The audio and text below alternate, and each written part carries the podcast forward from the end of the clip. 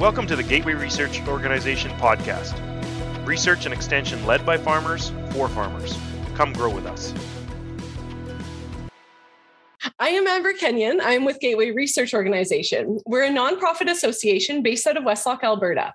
We're going to be running these networking nights with Greener Pastures Ranching every second Wednesday throughout the winter.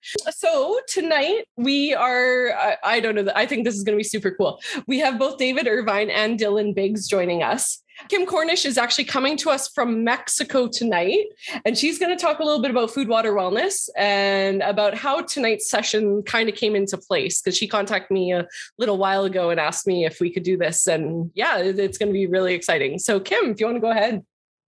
Thanks, Amber. So this podcast is part of a project called Bridging the Echo Chambers that is a public agricultural literacy project funded through the CAP program. And we were trying to do public agricultural literacy in a different way. And it was supposed to be, the idea was to really hone in and focus on empowering producers to speak to the public in a way that was non-confrontational and was actually like, you could listen to concerns. And there wasn't this kind of, where we sometimes see egg communication, there's very much like, here's all our facts and we're pushing them at you, and we don't really want to hear what you have to say about that.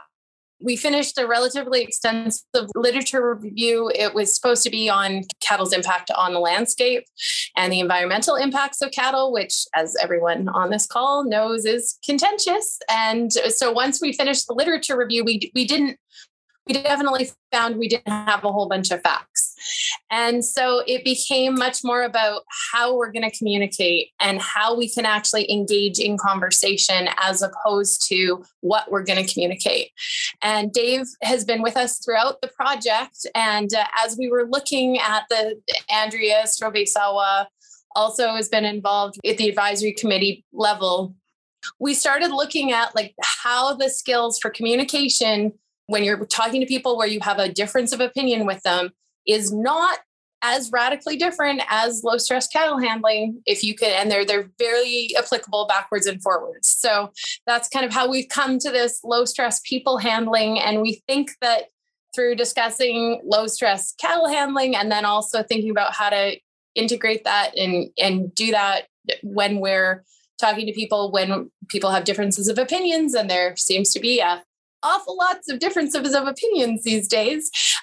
So we think it's quite timely, but that's the background on the project. Awesome. Thanks, Kim. Steve, if you want to introduce Greener Pastures Ranching as part of this and then introduce our speakers. I can do that. My name's Steve Kenyon. We came up with this idea of Wednesday night networking last year during COVID, just to get out there and do some networking. And because of all the conferences that were canceled, we couldn't. And that's most of my education over the last 20 years is in the networking of these. So Greener Pastures and the Gateway Research Organization have kind of been sponsoring this for the last couple of years, and I'm just happy to be a part of it.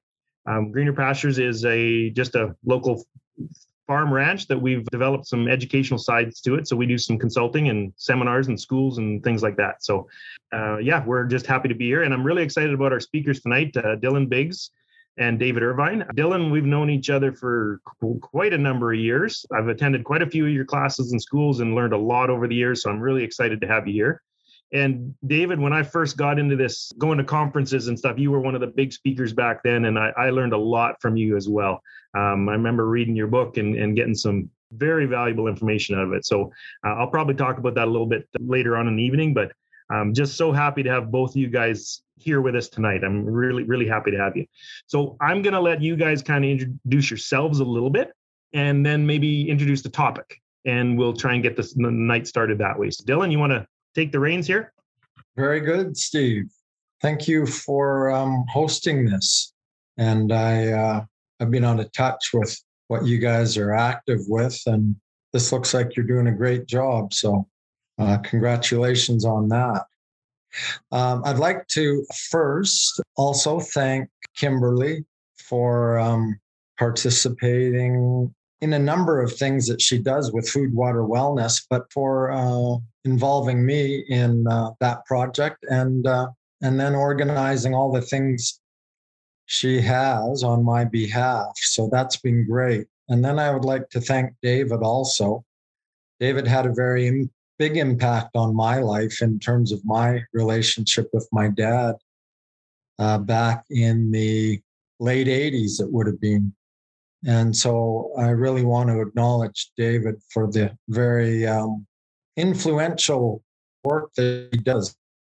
In terms of my background and my specialty being in the cattle handling sphere, it is interesting the number of crossovers that one starts to realize there is when it comes to communicating with animals, and also whether it's dogs, horses, cattle, or people. The general approaches and principles end up being all very similar.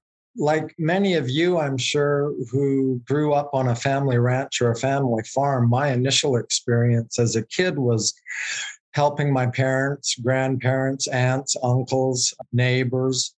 And it was a very common experience that a lot of those jobs turned into some frustrating exercises.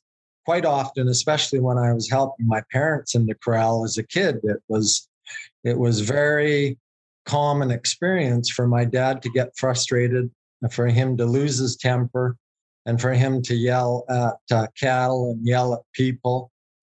There was a lot of situations where it wasn't unheard of for mom to leave the corral in tears and go back to the house. It wasn't uncommon for the dog to go back to the house. And even sometimes when we were younger, the kids went back to the house, you know. And that reminds me of a story. I did a clinic at Ebenezer, Saskatchewan, probably 18 or 19 years ago. And one of the fellows that hosted, the fellow that hosted it, he was a retired Calgary City police officer. And I had gone around in the introductions and just asked people sort of introduce their operation and why it is they wanted to participate in this clinic. And he said, the reason I want to participate is because I need to learn more, because none of my help will help me anymore. None of my kids, none of my family, even none of my neighbors. So I got to learn to do all this by myself. You know, having done livestock handling clinics, having been blessed with being introduced to Ray Hunt, who was the first sort of natural horsemanship guy in the mid 80s, and then being introduced to Bud Williams in 1989, having had Bud Williams to the ranch.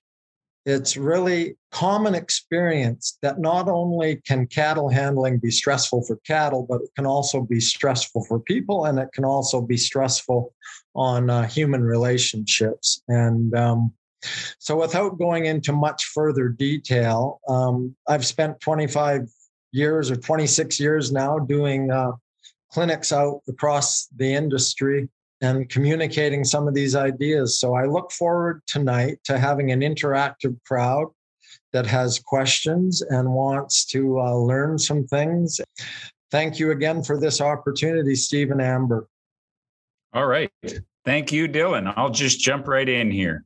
I assume you didn't want to say anything more before I speak here, Steve. So, folks, thank you. Thank you for this privilege. And my gratitude back to Dylan and Kim and the impact, Dylan, you've had on my life, and the way you think of, you know, being so connected to the land and the cattle and how much it's impacted my life goes without saying, but I'll say it anyway.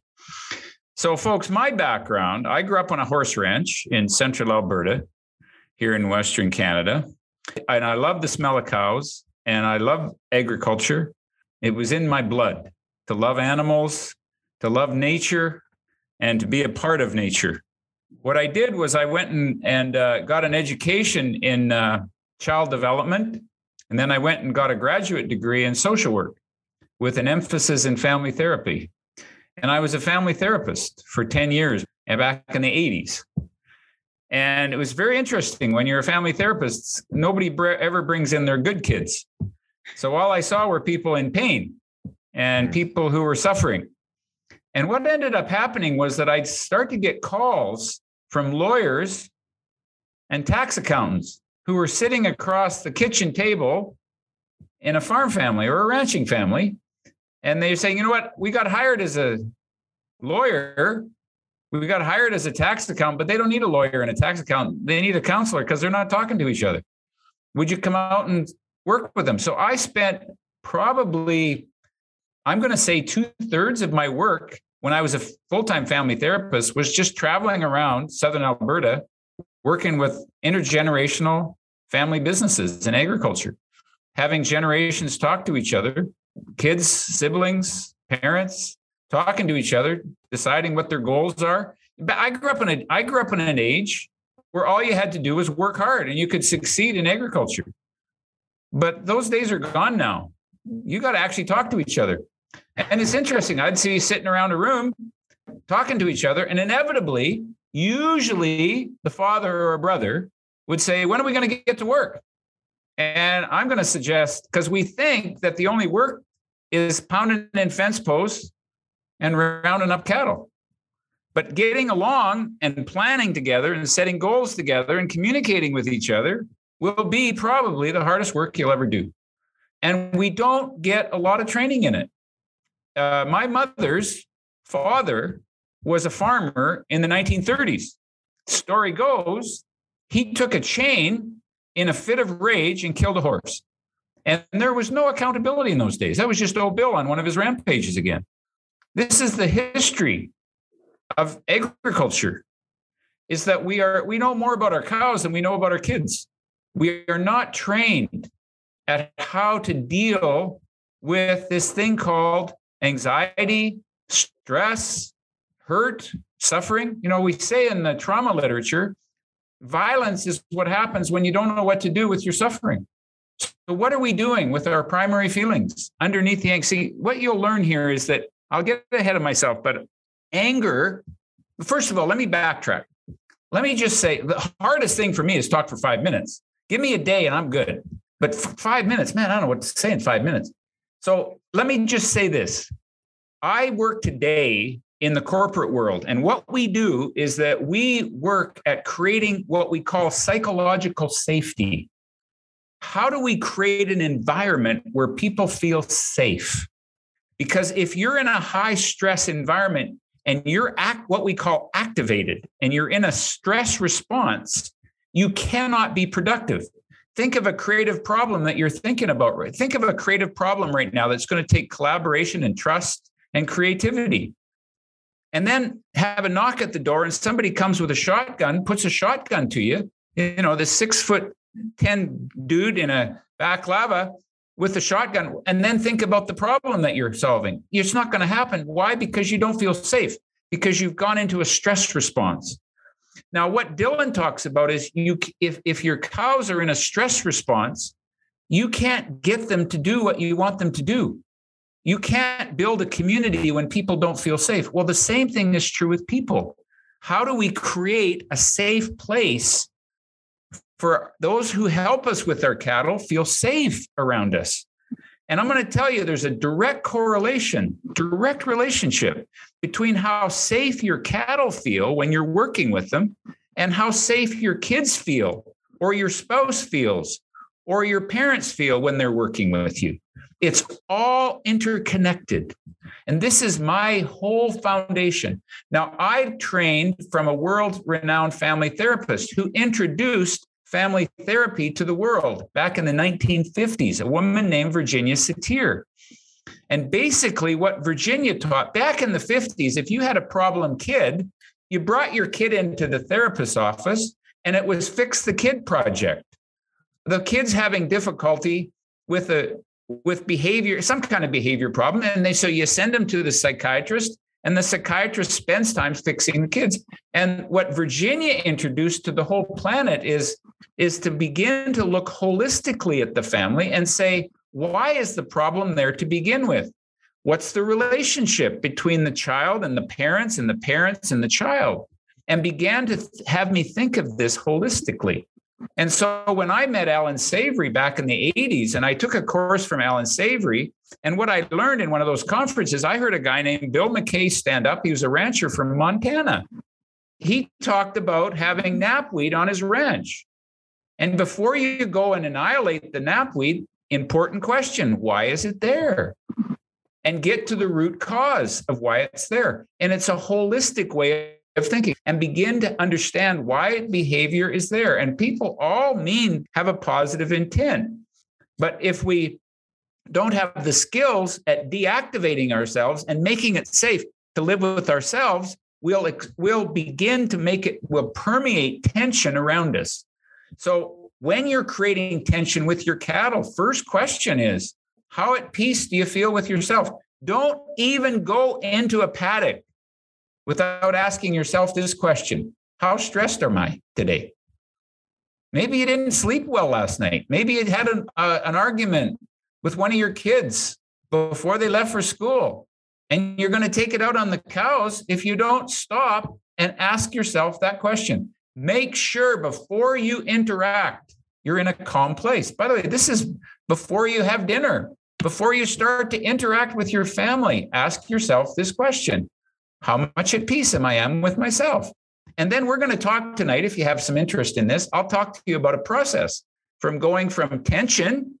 Maybe you're stressed. Nothing wrong with that. We all get stressed.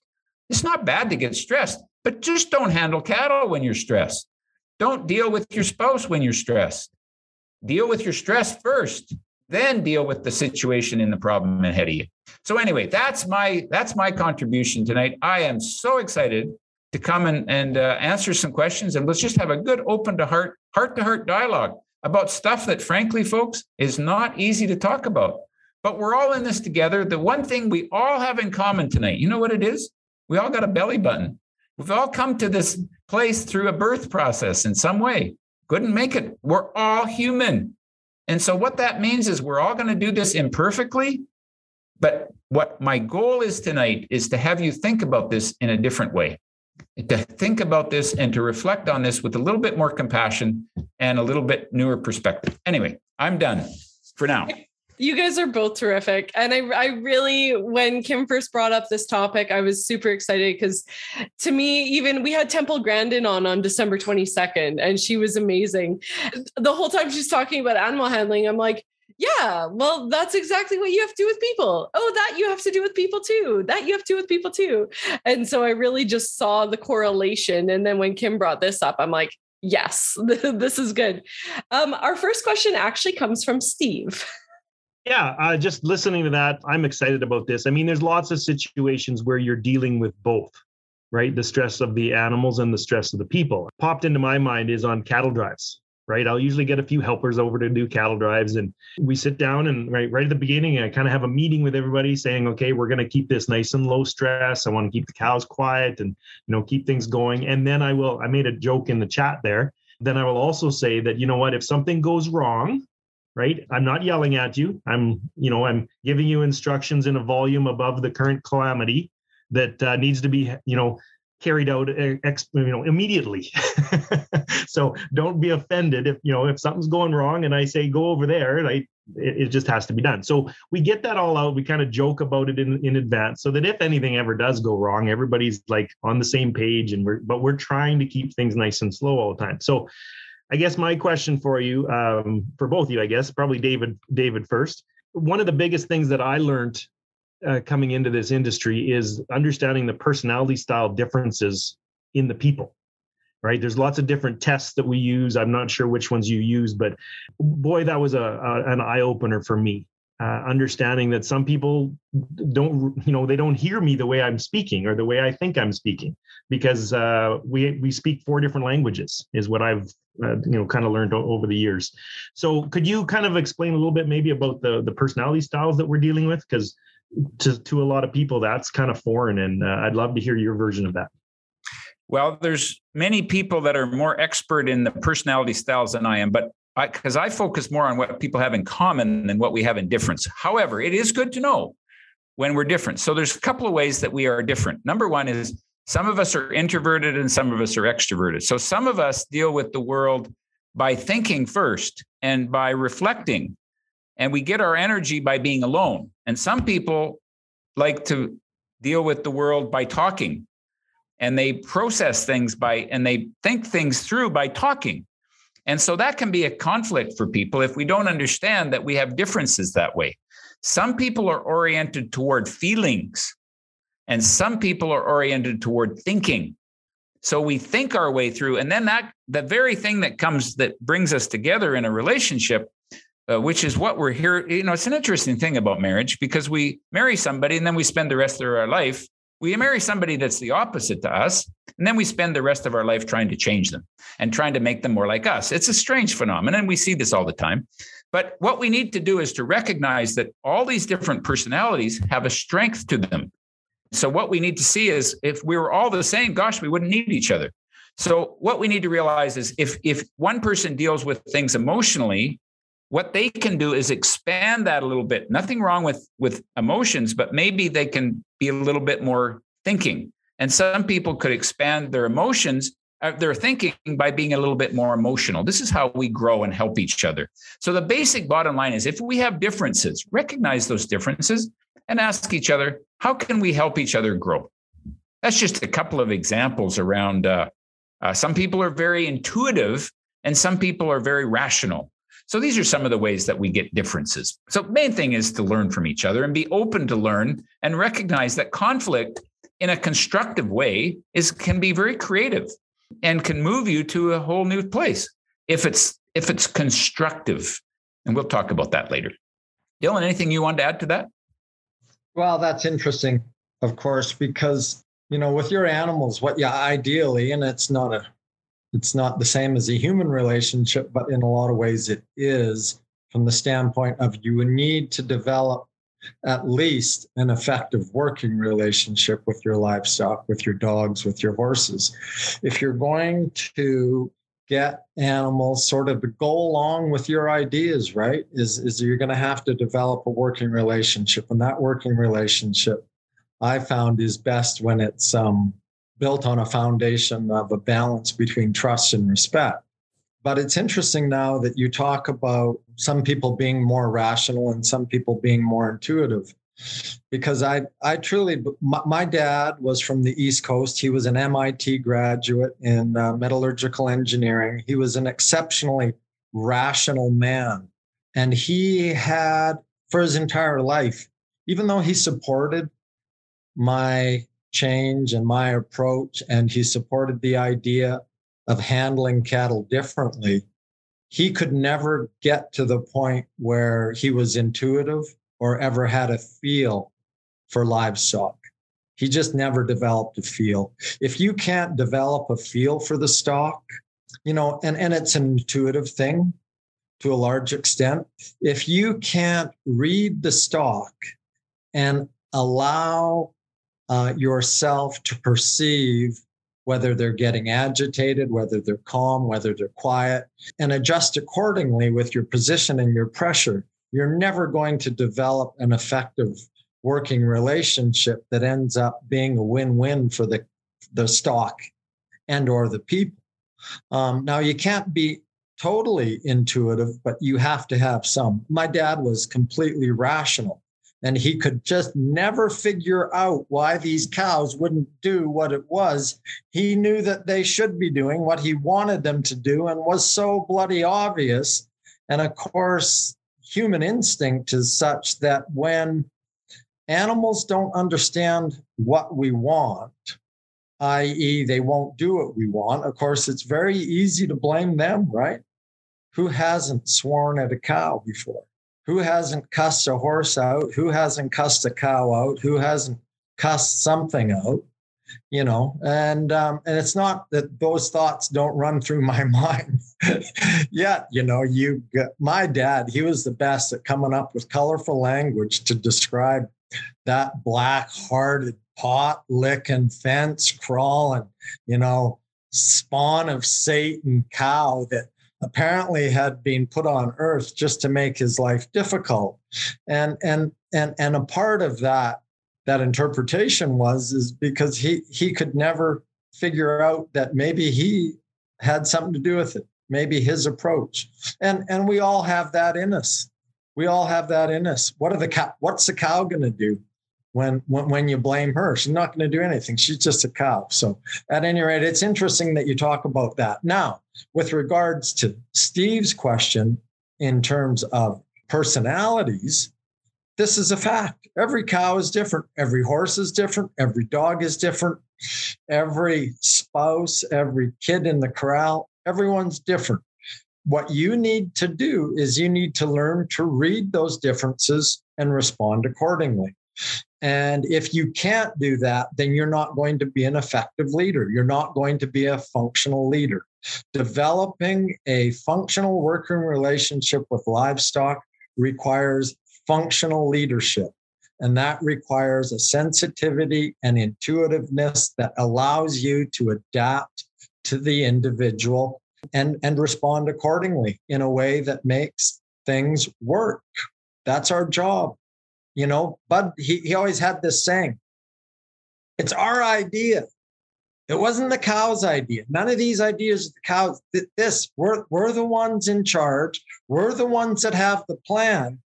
You can't blame them. I'll leave it at that. I think that's hilarious, Dylan. And it made me laugh because as you were talking about getting angry at cows, I was just like picturing sometimes myself, sometimes other people as they're driving in traffic, because it's exactly the same thing. You're like, why are you coming in my lane? You don't belong here, right? We do the exact same thing with people in traffic. We have Blue Sat up next. Blue Sat, you want to go ahead? Yeah, well, we touched on it a little bit, but I'd like to go in a little bit further, and it's about people and cattle and their psychological safety environment and what that entails.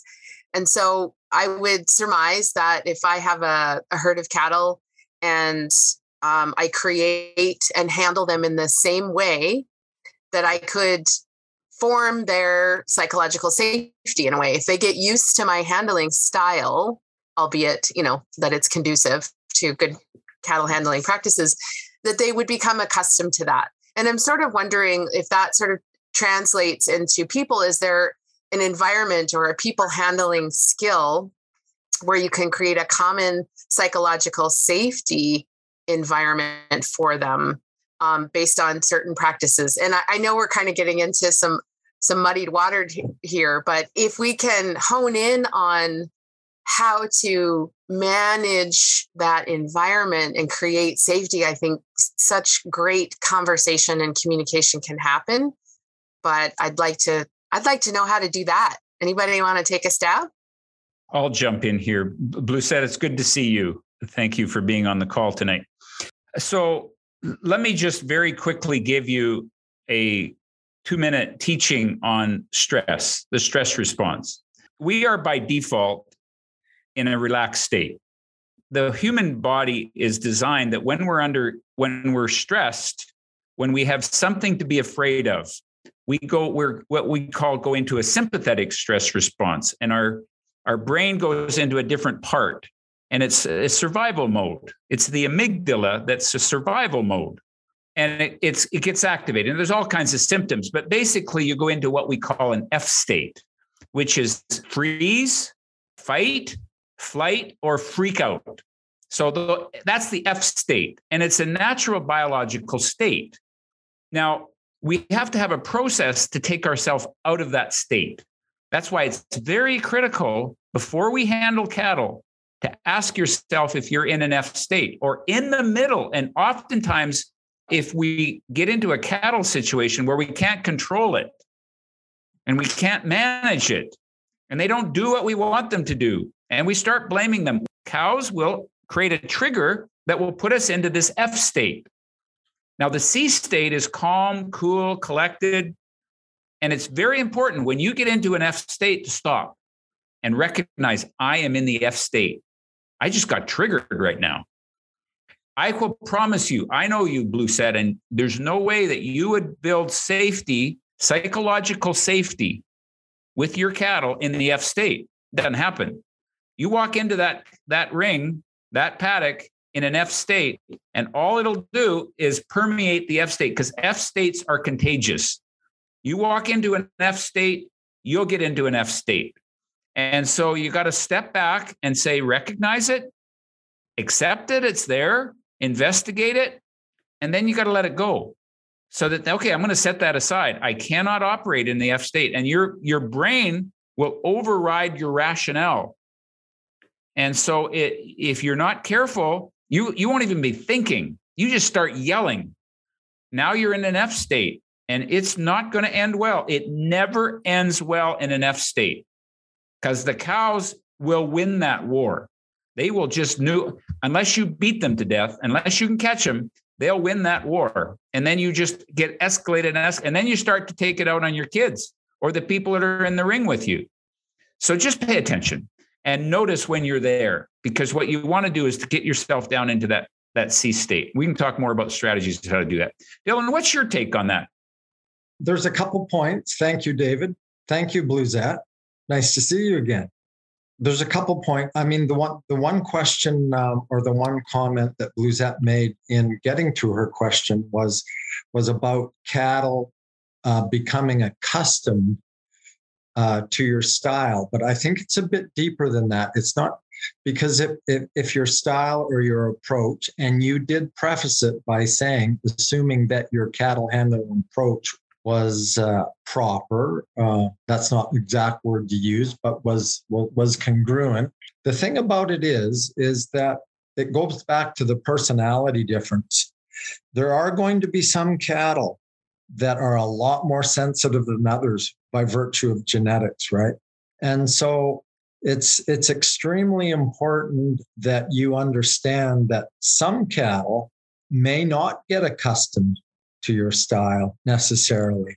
And really, it's not a matter of getting accustomed more than it is the fact of developing, like you said, a safe space for your cattle so that they are going to remain calm and quiet and not triggered, not in the fight or flight mode as a result of you working them. Now, sometimes the amount of pressure or stress that you think you're putting on critters may not have anything to do with the way they experience it. And so that's something to think about too. So there is a function of time. So from the standpoint of your use of the word accustomed to, there is a function of time. And sometimes it's going to take time, especially for the very sensitive cattle or cattle that come to your place that have already been mishandled. And as soon as they're around people, regardless of what you're doing, just the fact that you're there from their past cattle handling experiences is going to make them freak out. Boom, right there, just seeing you. I mean, and so it's very interesting what David says about the calmness being the natural state. And it's interesting, if you took a hot air balloon over a herd of cattle, and they weren't being bothered by predators and or by people, cattle are very content just to calm strolly to the water, calm back and forth to grazing.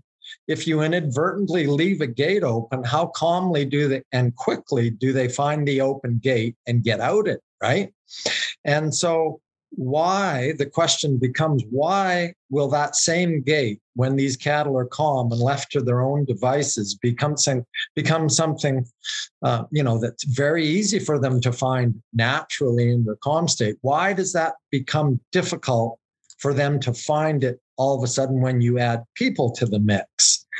And so this is critical also as a livestock handler, is that any livestock, horse people, dog people, to me, that I've seen that are highly effective with their ability to lead, they all have a very calm and confident demeanor.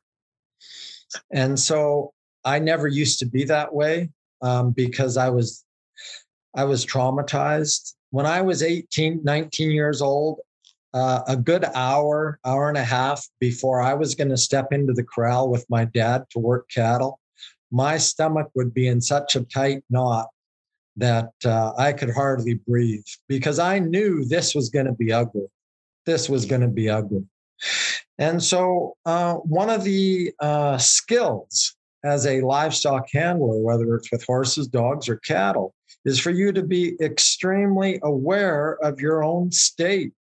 If you're not aware of your own state, then that's very difficult.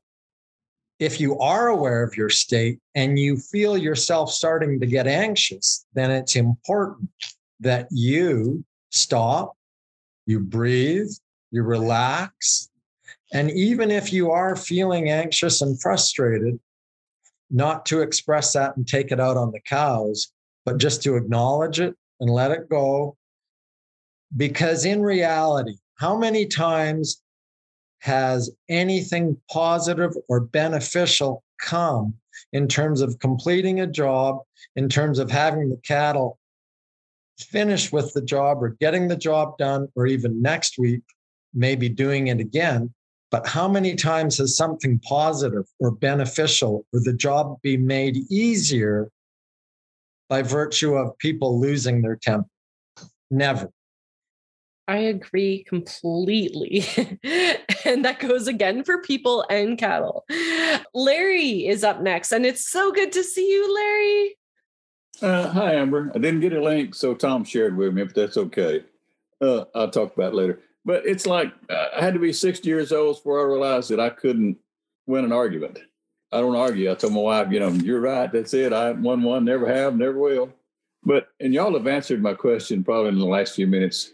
Had to be of age to realize you had to be calm. I can actually reduce my blood pressure when I go to the doctor by calming my spirit, but it's hard to do when you get in the crowd. The cows are going a little bang, bang, and you got that one high-headed one that you wish you didn't have. And I have to ask y'all, but I have to just make myself calm down. Just look away from them, let me know if it's the crowd, and just chill out. But you have to do the best you can, because that one high-headed one is going to run the whole herd, and until you get it to go to freezer camp, and then that helps everybody, including me. But y'all answered several of my questions previous, guy. This is great. Thank you. You got any tips about the high-headed cows, let me know. I do. May I address that question? It's interesting. And I'm not here to present any magic. I'm not here to present any cure-all. I'm not here to tell you that if you do everything exactly right, all your problems will disappear. But what I am here to tell you is that quite often, that high-headed cow in the corral is a symptom, a very high percentage of the time, is a symptom of what went on in the pasture, is a symptom of maybe what went on in previous handling experiences that she had, whether it was from the time she was a calf, whether it was from the time she was a bred heifer, or, in fact, it may just be the fact that she extremely sensitive as a cow. Now, the thing to do, and I could spend an hour addressing this question. I could spend probably 2 hours easily addressing this question. But the one thing that I will say is, over the years, what has become very apparent to me and useful to me is if that high-headed cow actually is perceived as a barometer, as an indicator, as a forewarning. When her head is up, any cattle, when their head is up, they're telling you they're experiencing too much pressure. If this is in a corral, sometimes, we'll just go into one little example. We do get, we typically have anywhere from 800 to 1,000 head of cattle here on the ranch. We quite often bring in outside cattle from cooperator herds for our meat program. We have a meat program. We direct market all our ranch production and some purchase cattle through our own branded beef program, tkranch.com. That's our meat label, TK Ranch. But at any rate, so we bring outside cattle in. And invariably, a lot of those cattle are extremely nervous. And just to give you one idea, so a lot of times we think about the construction of our corral. When these cattle are dropped off into the corral, we're going to weigh them. We're going to do some sorting. We're going to do some work in the corral. And the cattle come off the liner. The heads are up. They're upset. They're on the run. It's interesting with the way we design and the way we think about control, typically in facilities is, and I've seen this from having traveled 25 years all across Canada, down into the States, many different feedlots, ranches, farms, you name it. And the way we design facilities is the smaller the alleys are, the smaller the pens are. 12-foot alleys, maybe 16-foot alleys are pretty wide alleys. You know, my alleys, my sorting alley is 24 feet wide. People will say, wow, you can't control cattle in an alley that wide. Because the thing is when these cattle are in really close proximity and they can't get far enough away from you for you to feel safe, it's really hard for you to back up and give them room. But with these cattle, I don't like to sort them in an alley if they're saying that 24 feet isn't wide enough, that the only way they can feel comfortable going by me is with their head up and at 90 miles an hour. So I'll go into a big square open pen. That'll allow me to have more space, allow them to have more space, allow me with one or two steps from 75 or 80 feet to get the kind of movement that I want, to ask critters to come by me and for them to have 40 or 50 feet to come by me. And believe it or not, that space, giving them space, taking the pressure off by removing my proximity is actually going to let them calm down. And you'll see those cattle, their head will start to come down. And so one of the things that we need to do is read that body language. And if there is an opportunity to adjust, we need to adjust. If we can't, and I know in your comments, they can be very annoying because like you said, they can upset everybody. But if you think about them as a barometer or a thermostat for how much pressure can they take? How much pressure can this herd take? Because a lot of times it'll be just one animal that puts its head up when you're bringing them in from the field. And you start to get closer to where you want or where you're going to get through that gate. And intuitive, without even thinking, you know, just human impulse, we start pushing a bit harder. And then all of a sudden a cow puts her head up. And it's really important that we start to recognize that, learn that our best approach when she starts getting nervous is to back up, give her more space, take some pressure off, let her know that you're someone that's trustworthy. I'll end that. Hopefully that was helpful. Hopefully that was some food for thought. Yeah, thank you very much. It's like the old saying says, you can please part of the people part of the time, but not all the people all the time.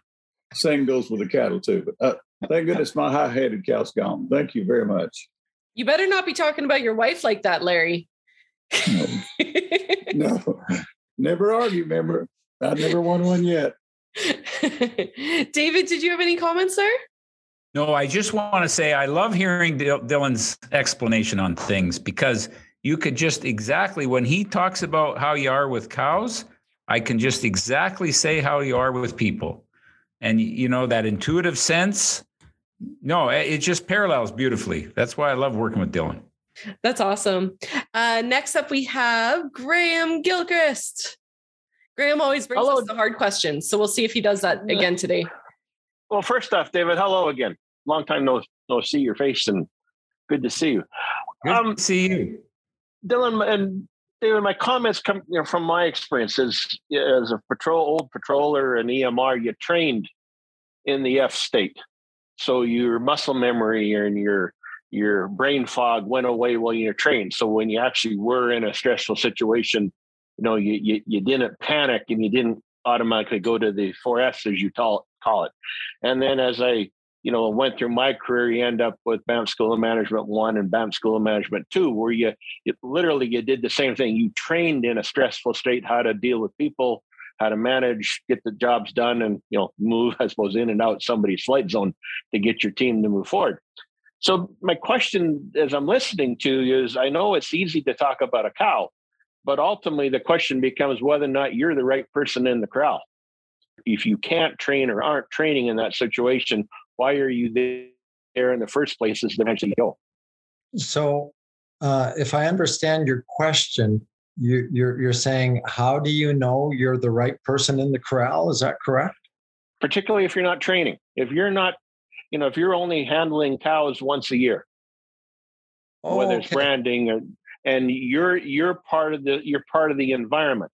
And if you haven't trained or you don't recognize that state, and you've talked about you go into the 4S, and as a result, you're the stress inducer. Why are you there in the first place? Yeah, I mean, I guess if you're the owner of the livestock, you're just trying to get a job done. And that's the reality, is that people are just trying to get the job done. In terms of training, there's two things that can go on, and this is one interesting comment, and I hope I'm answering your question. I'll give you an opportunity after I address the training idea in just a minute. But David made a comment that with regards to people and communication amongst families or amongst spouses, that, you know, there's a real minimal supply of training that has ever gone on that teaches us how to deal with people. I mean, I don't know until I David speak or Don Green speak or no, actually, well, yeah. And I went to years ago, I went to a thing called the Earhart Standard Training.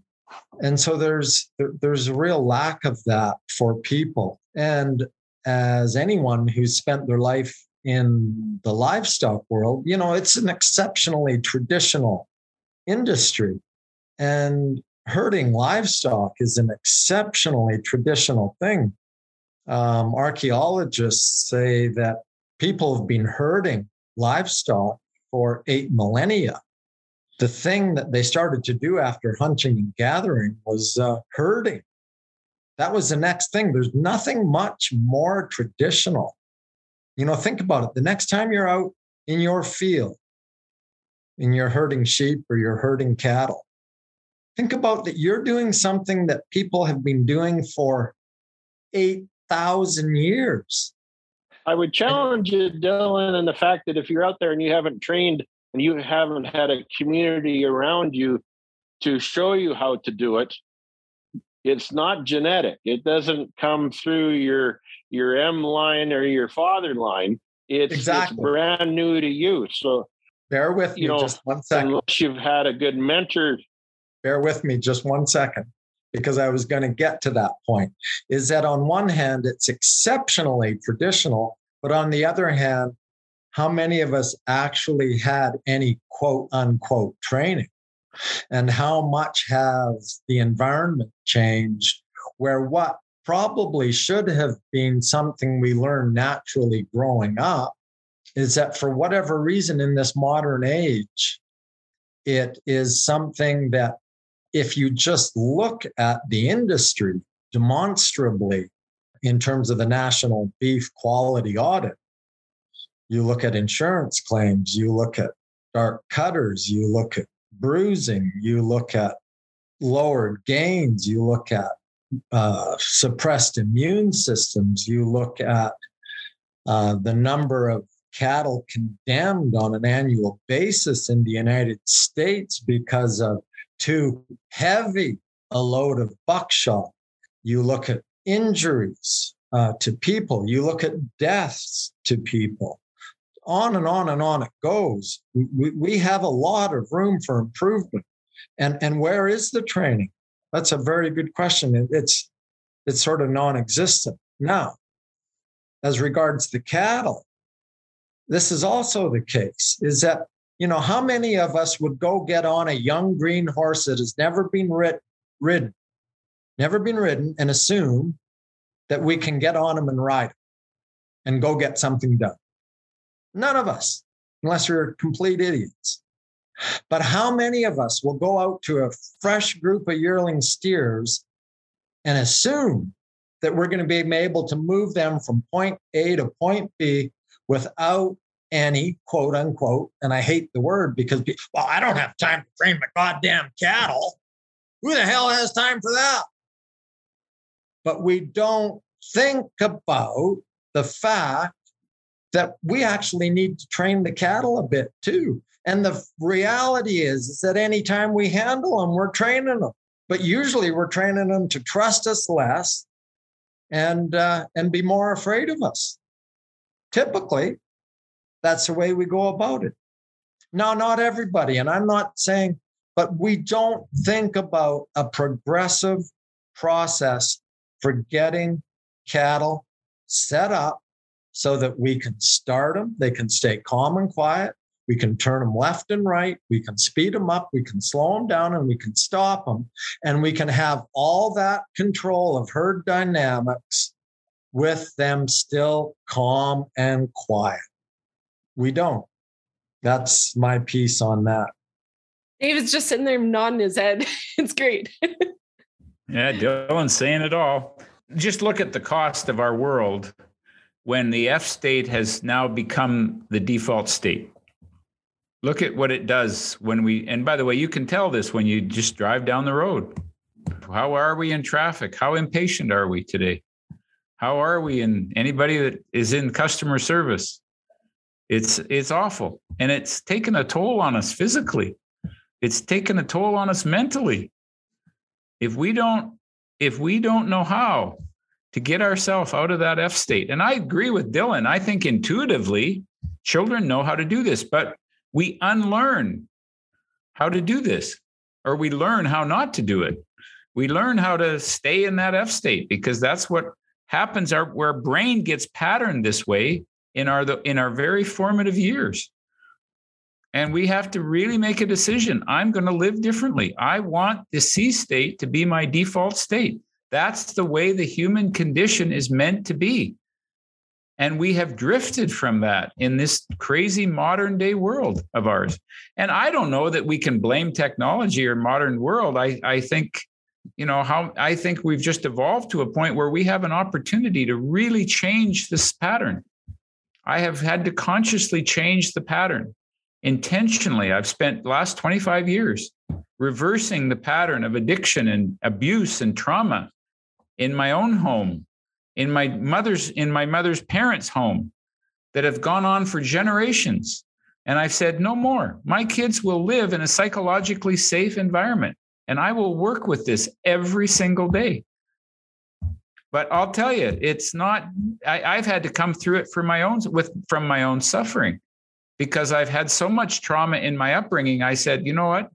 I'm not going to live like that anymore. I've had to face depression and some mental health challenges.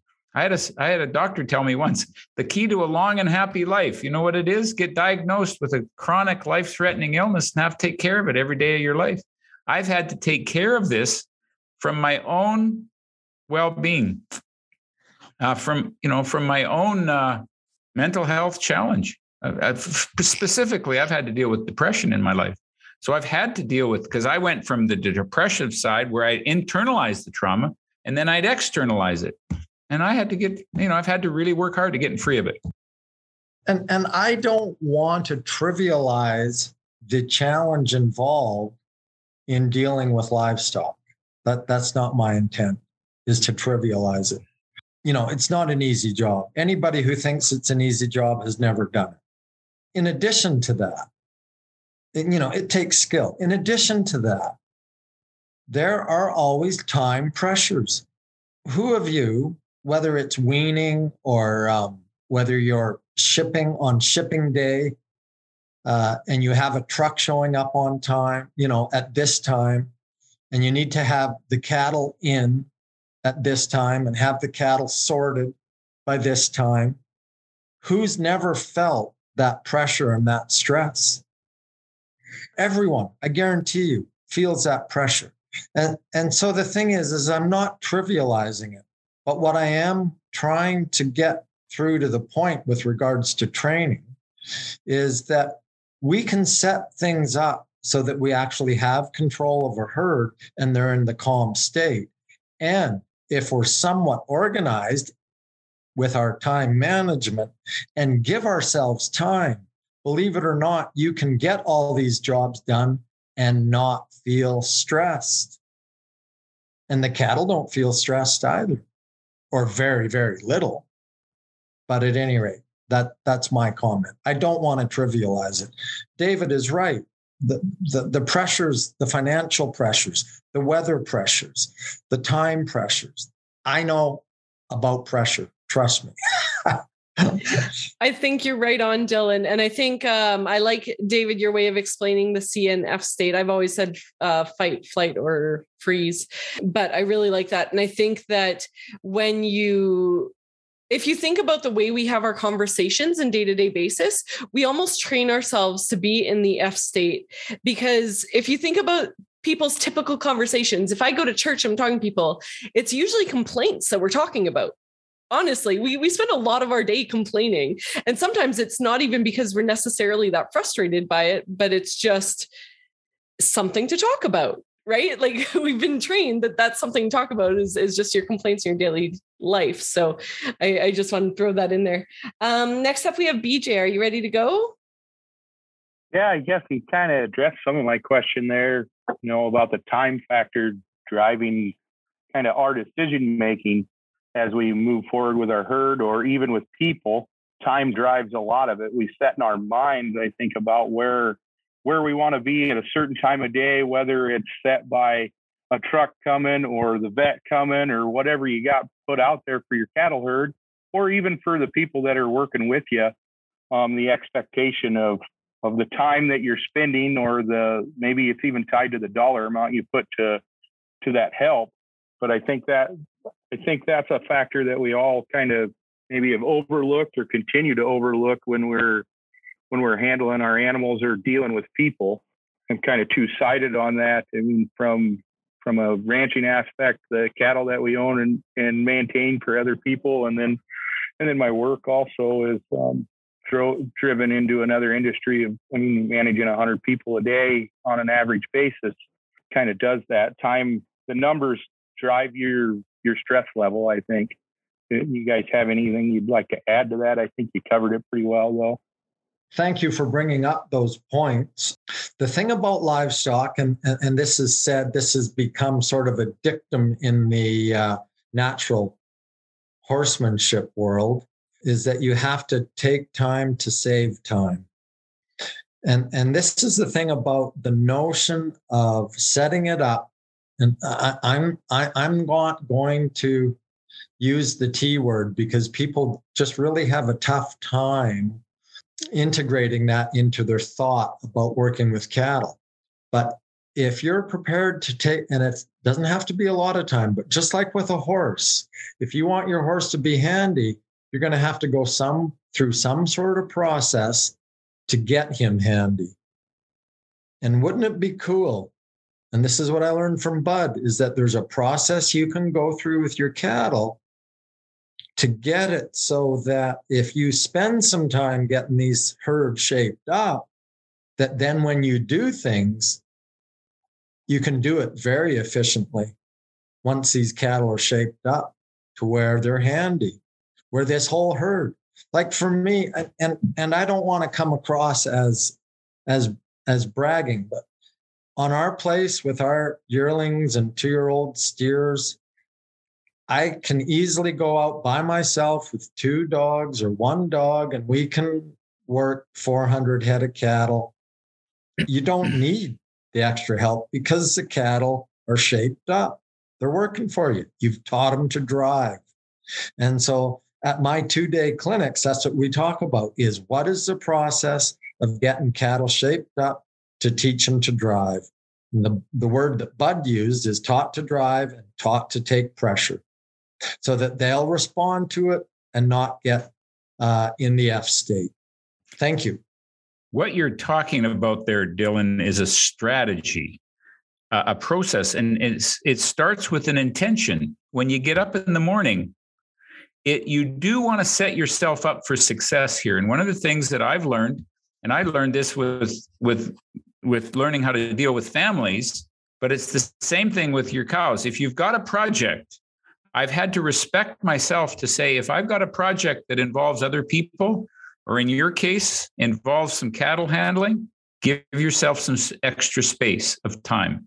That's setting yourself up. Now, I know you can't always do that, but if you have an intention in the morning, that's a strategy I've used. If I'm pressed for time, it will invite me into that F state far sooner than if I have a little space to say, you know what, let's just, we'll be, you know, and you said it there, Dylan, that you have to give time to make time. And if you create some space in your day, it'll make it much easier to be in a relaxed place when you're working we're so darn busy today. We're just crammed up. And I used to think farmers and ranchers were immune from this stuff, but we're all caught in it. I can add to that a little bit, David. What always frustrated me was our daylight is so short in the fall, right, or early winter. And the time restraint is always, you know, you got 300 head to process and it's going to get dark. And numerous nights I remember working out there with headlights, you know, on the squeeze chute, and that is hard for, I mean, it's easy to say that, yeah, give yourself time, but in reality, we all live in the same, you know, situations, and things happen, but we still got to try and keep things, you know, calm and slow, and you just work so much faster if you can keep it calm and slow, that's for sure. I actually have a question for you guys. So what are your guys' own personal tricks that you use to take yourselves from the F state to the C state? Great question. Dylan, do you want to go first on that one, or do you want me to share mine? Go ahead, Dave. So I use a little formula that I got from a meditation teacher called, her name is Tara Brock. And I use a little formula. It's called RAIN.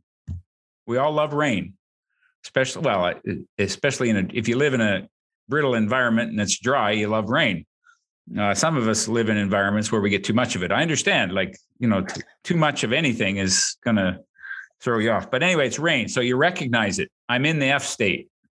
You got to recognize it, because most of the time when I get in the F state, I don't even know I'm in the F state. People tell me I'm in the F. My wife and I, you know, we developed a little language that when and my whole team, we talk this way. If you're in the F state, we can call each other on it, but we better be sure that if you get called on it, don't let it build up into, no, I'm not in the F state. And then you start yelling at the person because you're not in the F state. So anyway, recognize it. And you need to ask for help. Hey, you're in the F state. Let's do it in a loving way. Do it. But number two, RAIN is A, accept that you're there. Accept it. Don't judge it. Accept it. Acknowledge it. Number three is I, investigate. Okay, I'm going to step back for 5 minutes. Where'd this come from? What got triggered? Maybe I talk about it. It's better to take 5 minutes away from the handling to get yourself calmed down. You'll waste half an hour, if not longer, if you don't recognize it. It'll take 5 minutes. And then N is what we call non-attachment, or letting it go. So you just set it aside and say, you know what, maybe you can't let it go completely because you've got a job in front of you here, but you just set it aside and say, I'm not going to let it, you know, I'm not going to let it drive this thing. I'm not, you know, it's one thing to be angry. It's okay to be angry, but don't put the anger in the driver's seat. Just set it aside. And then we'll get to it later. Now, underneath that anger, there's, you know, this is the investigative process, and there's primary feelings. You know, maybe you feel out of control. A lot of us, when we feel out, I'll speak for myself. When I feel out of control, I had so little control in my family growing up that when I feel out of control, I immediately go to anger, because my way to control things is to get angry or to get irritated. And it's not a very good strategy for getting what you want, but it's a recognition. Oh yeah, I just want control here, or I'm afraid, or maybe I'm embarrassed. Us guys, we get to anger real quick, but talk about embarrassment or feeling inadequate or feeling out of control. These are not vulnerable feelings that we're used to feeling. So this is the investigative state. The I in the RAIN is to look below the anger and say, what's really going on here? And then, you know, take whoever it is that's in the pen with you. Just say, let's just take 5 minutes. I just got to process this, or just set it aside. We'll process it after we're done. So that's my process. And you know what?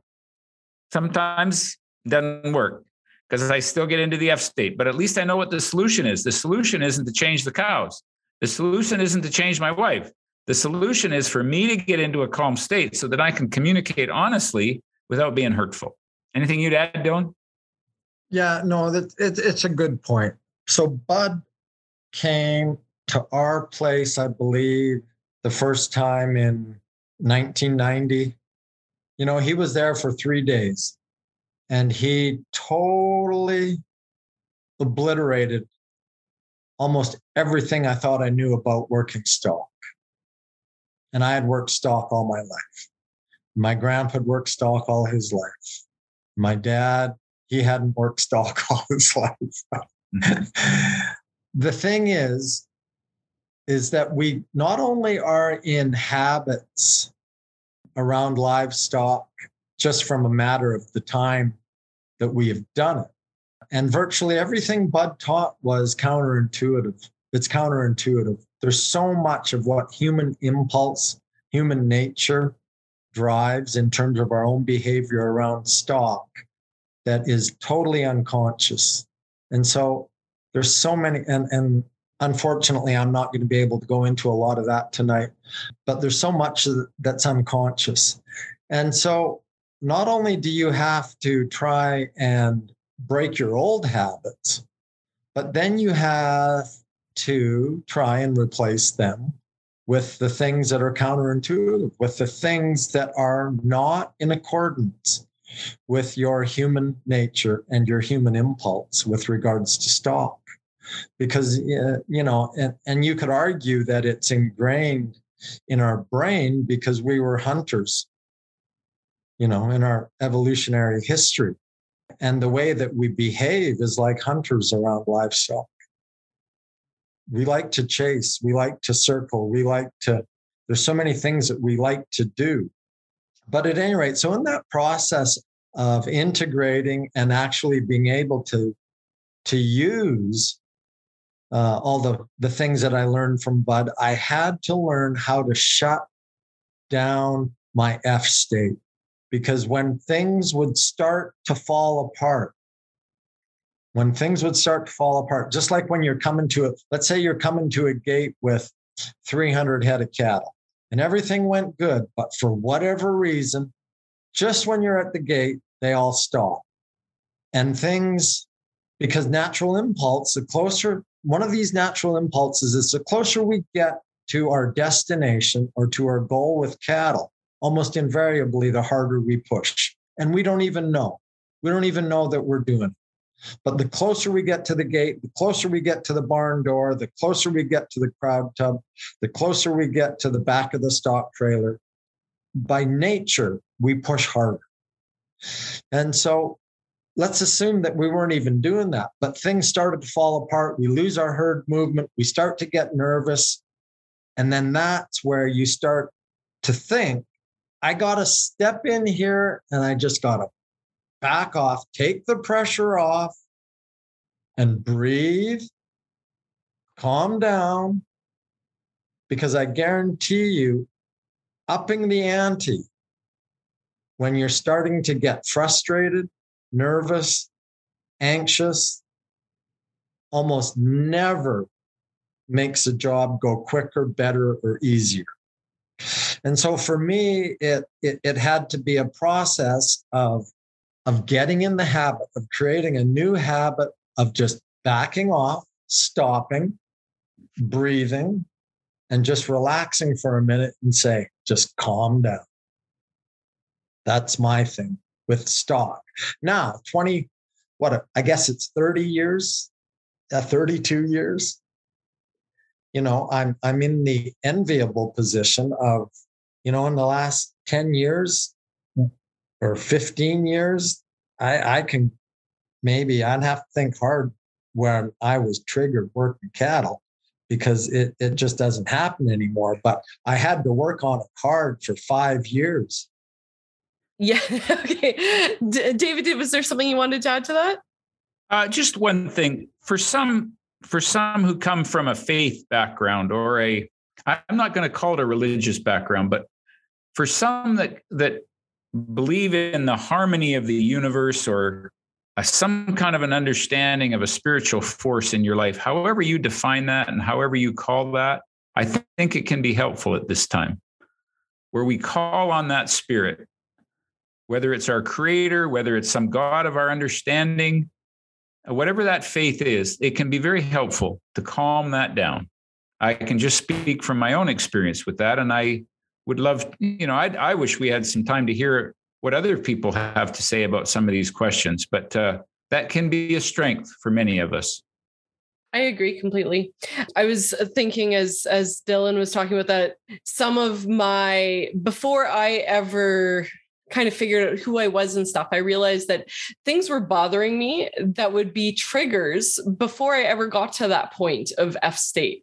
But slowly those triggers would build up. So for me, it's like sounds and smells and, you know, I'm highly sensitive. So it was stuff like that. But I think a lot of us too, even our daily lives, have stressors that happen that you don't really, they don't make you freak out immediately, but as they build up, eventually there's that one last thing that breaks the camel's back and you're gone at that point, right? This is a very good point to notice when it starts to escalate. Sometimes it can happen very immediately, but usually there's a buildup beforehand.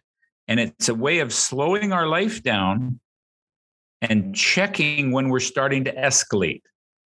For those of us who are empaths in this call, you will understand we're very sensitive this way. And this is the gift that we bring. It's a gift and a curse because we're very sensitive to this.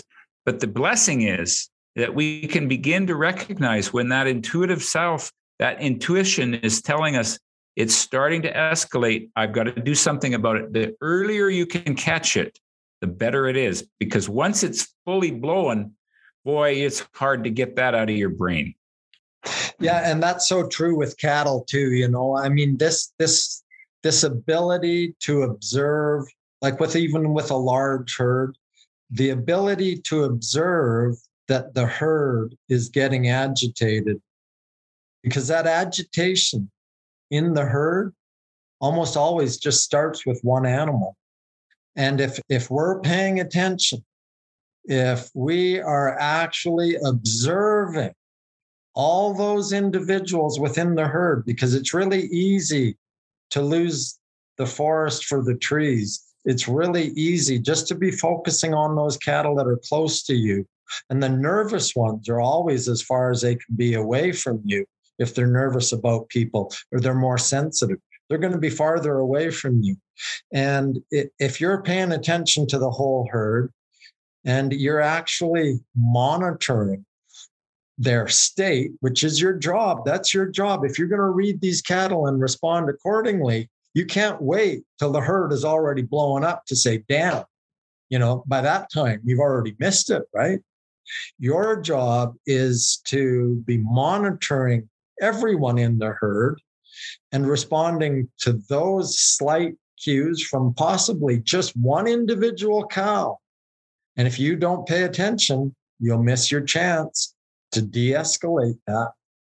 I remember watching you last summer when we were working those cattle and you said, this herd's starting to get stressed. And I thought, what the heck you talking? How do you know that? You should see that ear. There was one ear in the whole herd that went up.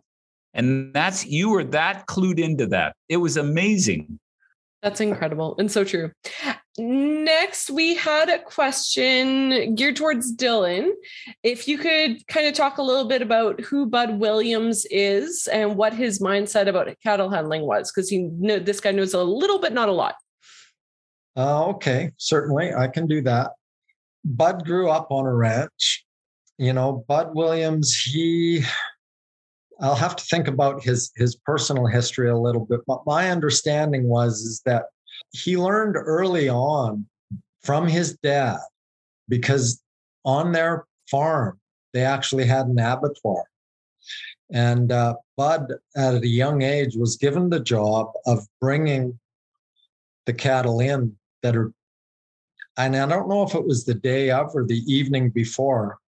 I know with our abattoir and our ranch, it's the evening before. But he was tasked with the job of bringing those animals in to be slaughtered from the pasture. If those cattle were upset at all, his dad would send him back for different cattle, because he would not slaughter cattle that were upset in the process of being brought up. He started working on ranches at a young age, and they were typically on large open range ranches on BLM and public land. He got quite quickly a reputation for being a show-off, because he learned, and he claimed he learned virtually all of his herding techniques from watching good dogs. But he got a, he would go into, like, for fall gathers, Bud told a ton of stories, but he claimed, you know, where a couple of cowboys would go up into these mountain ranges and bring the cattle down from higher elevations. You know, a couple cowboys or one cowboy would go in and bring 50 cows down. And he got to the point where he was bringing 500 head of cattle down by himself. And he got to the point where he was embarrassing the other cowboys. And it got to the point, apparently, according to him, where it was tough for him to find a job. But then he started to get known as someone who could get troubled livestock that no one else could get. And he started to get hired to go get, quote unquote, wild cattle. And he started to get a reputation for bringing cattle out of pastures or out of mountain ranges that no one else could get out of mountain ranges. And then he started getting hired to actually go and work bison, to go and work elk. And one of his early hires was being hired by the Alaska Extension Agency to help herd reindeer on the tundra for the native communities up there that were annually harvesting antler to export. And they were having trouble up there because the critters would be so upset because they were using snowmobiles and helicopters, and then they would scare these herds of reindeer up near the village, and then the villagers would come out with the sort of human amoeba corral with the burlap ribbons all woven between them and get some of them into the corral. But when the reindeer were in the corral, they were so upset and milling so badly, they were breaking legs and busting antlers, and it was just a disaster. And they heard that Bud could help them with this. They dropped him off out in the middle of the wide open tundra to round up 1,200 reindeer by himself on foot. He had to bring them over or along a frozen river. He said he spent 5 hours that first bunch. And this is the thing you have to understand when you're training. And these were essentially wild reindeer, only ever worked once a year and not worked properly. But he spent 5 hours just getting the herd moving. Proper herd movement, keeping them calm. Calm movement is the first step. It's the most important step. He spent 5 hours. He said at a quarter mile, he'd do his back and forth passes like a border collie, but from big distance, and just slowly working closer every time he went back and forth, perpendicular to where he wanted the herd to go. He said at a quarter mile, he'd take one step closer and a big old bull would pick his head up and start snorting, and he'd take one step back and that bull would put his head back down and go to grazing. He spent 5 hours approaching this herd, getting movement started. 17 hours later, he walked them right across that river, right up into the village and right up into the corral, and they stood there calm and quiet. And he had video of working reindeer. The first time I ran into him in 1989 at a holistic management annual general meeting, and Don Halliday and I at the time were the ones that invited him up into Canada and did a tour of 6 ranches. And then subsequently, he got a job at VT Feeders in Lloydminster, and he spent 6 years then there, and he started doing his schools there. He and Temple Grandin through the 90s and into the 2000s were sort of the leading pioneers in livestock handling. And Bud's no longer with us at the time. But Bud and Eunice always traveled together. I believe Eunice is still alive. But if you search Bud Williams livestock handling or low stress livestock handling, quite a bit of stuff will come up. A young fellow that learned from him, young at the time, was Steve Cote, and he's done a lot of work down in public lands in Idaho with using Bud's techniques to settle cattle and to get cattle off of riparian areas and actually have them placed up off the riparian habitat because if you settle them properly up high in the higher elevations where utilization was usually very poor, because cattle left to their own devices typically will just spend time at the riparian water zones and only travel as far as they need to and end up overpressuring the riparian zones. And so Steve Cote, C-O-T-E, he has a really good book on herding. That's perfect. Thank you, Dylan. I do want to be cognizant of your guys' times. Thank you guys both for being here. This has been fantastic. And I know that you guys both often have a lot going on. So if you want to talk a little bit about some of your courses and stuff you have, I know I'm reading David Irvine's book right now, and it's really good so far. So if you want to talk about any books or anything and just take a couple minutes and talk about some of the stuff you guys have going on, that'd be awesome. I'll just say thank you, Amber. I would just say I just would love to hear from you. I feel like a farmer here. We threw out a bunch of seeds tonight. I have no idea if they're going to take root or not. So I'd love to get some feedback from you. I'd love to hear from you. I've put my email address and contact information in the chat room. But basically, you can get me at on my website. It's davidirvine.com, and that's spelled just like Irvine, California. So davidirvine.com. And if you're interested, I offer, if you want to go deeper with this material, I offer a 3-day online program, a virtual program. And next one coming up is in April. And you can find that on my website at davidirvine.com. And I'd love to have you join me, and we'll give you a discount if you bring more than a couple of people. So we'll give you a good discount. So just reach out to me and to our team. And if I triggered something, if you're curious about something, I would just love to hear from you. I also put a link in here on our website of where you can find my books. So would be happy to hear from you. And thank you very much, Amber, again, and Steve, for the privilege of coming in and spending a little time with you. Indeed. Very good. Yes. Thank you, Steve and Amber. That's awesome. Where did the time go? Are you kidding? We just got started. At any rate, thank you, David. Great to present with you again, as always. Myself, I'm not much of a marketer of, I'm not trying to make my livelihood from teaching or doing clinics, but I've done lots of clinics over the years. If people have questions or want to reach me, or they're interested in some of my cattle handling videos, I have shared a lot of videos on my Instagram. It's tkranch, I believe. And I have a lot of dog videos there. I use dogs a lot. And I do a lot of, I shouldn't say a lot. It all depends on the years. But I've done a lot of 2-day livestock handling clinics over the years.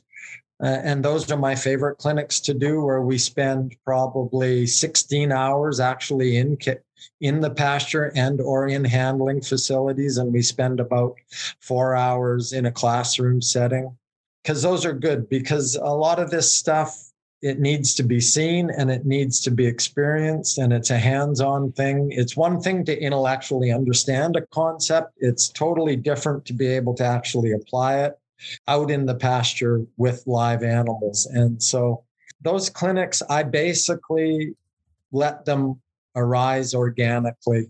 It sounds like there's going to be interest in doing some clinics up north this summer with Peace Country and possibly Norpera.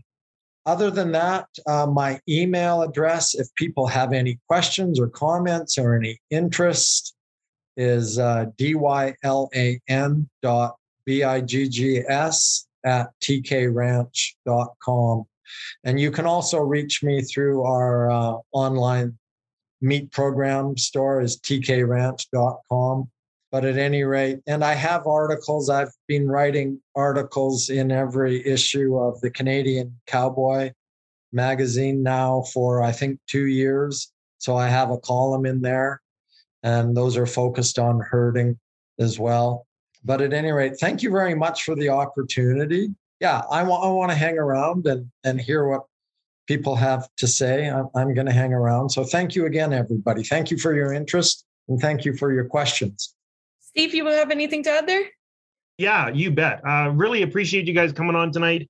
I'm going to share a quick little story just to finish this off, talking about Bud.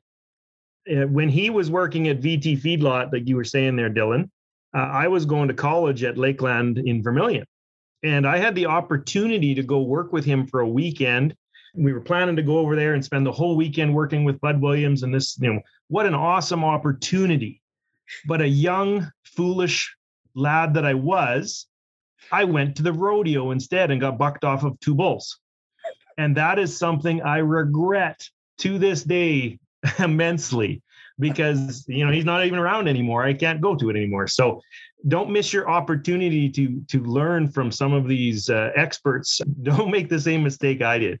If you have any, you know, any chance to go to any of these courses, you know, David's or Dylan's or anybody else's, take the opportunity, never stop learning, go and see somebody new. Even if you know something about a topic and you're following one direction, right? Go to somebody else's that is going in a different direction to see the difference in it, right? And maybe you'll get one tidbit out of that. Maybe you don't agree with what they're talking about, but still take the time and go try and learn something from every opportunity you can. That would be my best advice, I guess. So again, thank you very much to you guys. This was awesome. We will now kick into after networking. Thank you to the Gateway Research Organization. Thank you to Food Water Wellness for being a part of this, and really appreciate it.